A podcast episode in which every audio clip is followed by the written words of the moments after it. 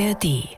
Eine solche Partei zu wählen bedeutet, sich gegen die Grundwerte des menschlichen Zusammenlebens und der Demokratie in unserem Land zu stellen sagt Bischof Betzing und er spricht von der AfD. Sie changiere zwischen einem echten Rechtsextremismus und einem Rechtspopulismus, der der schillernde Rand des Rechtsextremismus sei. Diese Meinung hat auch die katholische Deutsche Bischofskonferenz zum Abschluss ihrer Frühjahrstagung in einer Erklärung festgehalten. Die AfD sei für Christen nicht wählbar, heißt es da.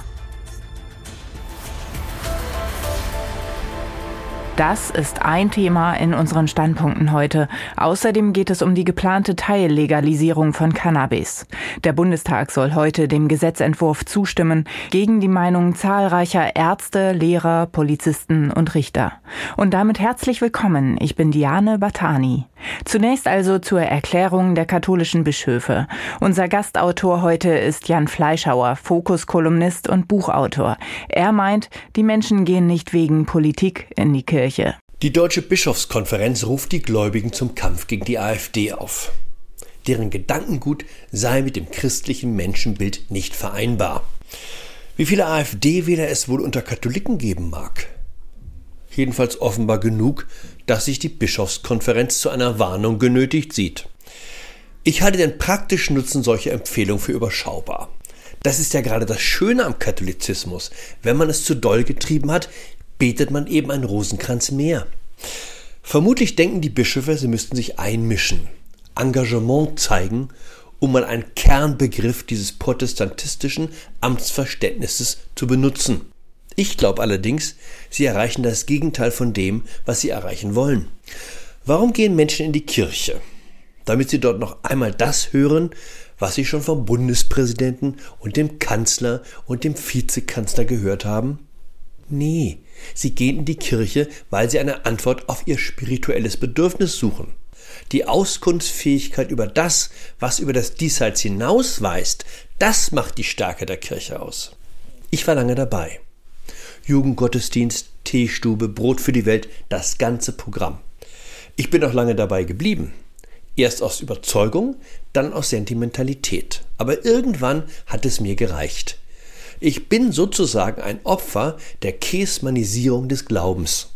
Wenn die Kirche wie Amnesty oder Greenpeace redet, dann kann ich auch gleich dort Mitglied werden. Ist übrigens auch billiger. Auch Greenpeace verlangt Mitgliedsbeiträge, aber nicht 8% der Einkommenssteuer.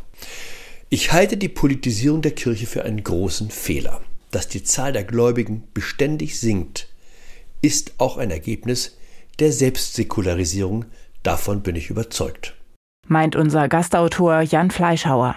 Tillmann Kleinjung vom Bayerischen Rundfunk spricht in den ARD-Tagesthemen von einem Weckruf in die Gesellschaft und fordert die Bischöfe auf, dann jetzt aber auch konsequent zu sein. Die AfD besetzt Themen, die auch und besonders konservativen Katholikinnen und Katholiken am Herzen liegen. Der Schutz des ungeborenen Lebens, der Kampf für die klassische Familie, was auch immer damit gemeint ist.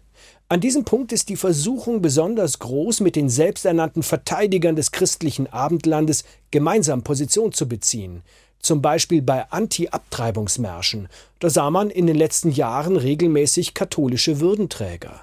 Wenn es die katholische Kirche ernst meint mit der Abgrenzung, muss klar sein, wo AfD-Parteigänger marschieren, haben katholische Bischöfe, Pfarrer, alle Katholikinnen und Katholiken nichts zu suchen. Die Meinung von Tillmann Kleinjung vom Bayerischen Rundfunk. Und jetzt zum zweiten Thema, der geplanten Teillegalisierung von Cannabis. Die Berliner Morgenpost fragt, warum legalisieren und sucht nach Antworten. Die einzige ehrliche Antwort ist, die Droge wird legalisiert und darf frei verkauft werden, weil man in den komplizierten Verhandlungen zur Bildung der Ampelkoalition auch den Grünen ein Herzensthema zugestehen musste.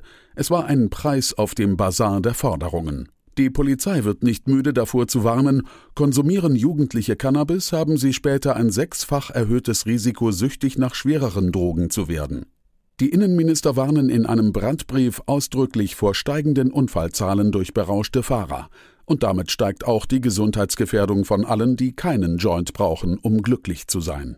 Das Internet-Nachrichtenportal T-Online blickt mit einem Pro und Contra auf die Debatte. Im Pro heißt es, in legalen Verkaufsstellen kann der Jugendschutz gewährleistet werden, im Gegensatz zum Schwarzmarkt. Natürlich können Volljährige die Drogen dann auf der Straße an Minderjährige weiterverkaufen, aber das passiert auch heute bereits. Nur eine Eindämmung des illegalen Handels kann hier zu einer Besserung führen. Die Legalisierung scheint ein guter erster Schritt zu sein. Im Kontra dagegen wird bemängelt, dass es zu schwache Präventionsmaßnahmen gibt. Mit Suchtprävention befasste Jugendpsychologen warnen, dass Studien recht starke Effekte einer Legalisierung auf Jugendliche zeigen. Sie nehmen etwa die Risiken von Cannabis weniger wahr, wenn dieses legal und überall erhältlich ist. Außerdem hat Cannabis einen nachweislich negativen Einfluss auf die Gehirnentwicklung von Kindern und Jugendlichen. Und damit enden die NDR-Info-Standpunkte heute. Eine neue Folge kommt morgen. Ihr könnt uns auch abonnieren, dann verpasst ihr nichts. Tschüss, sagt Diane Batani.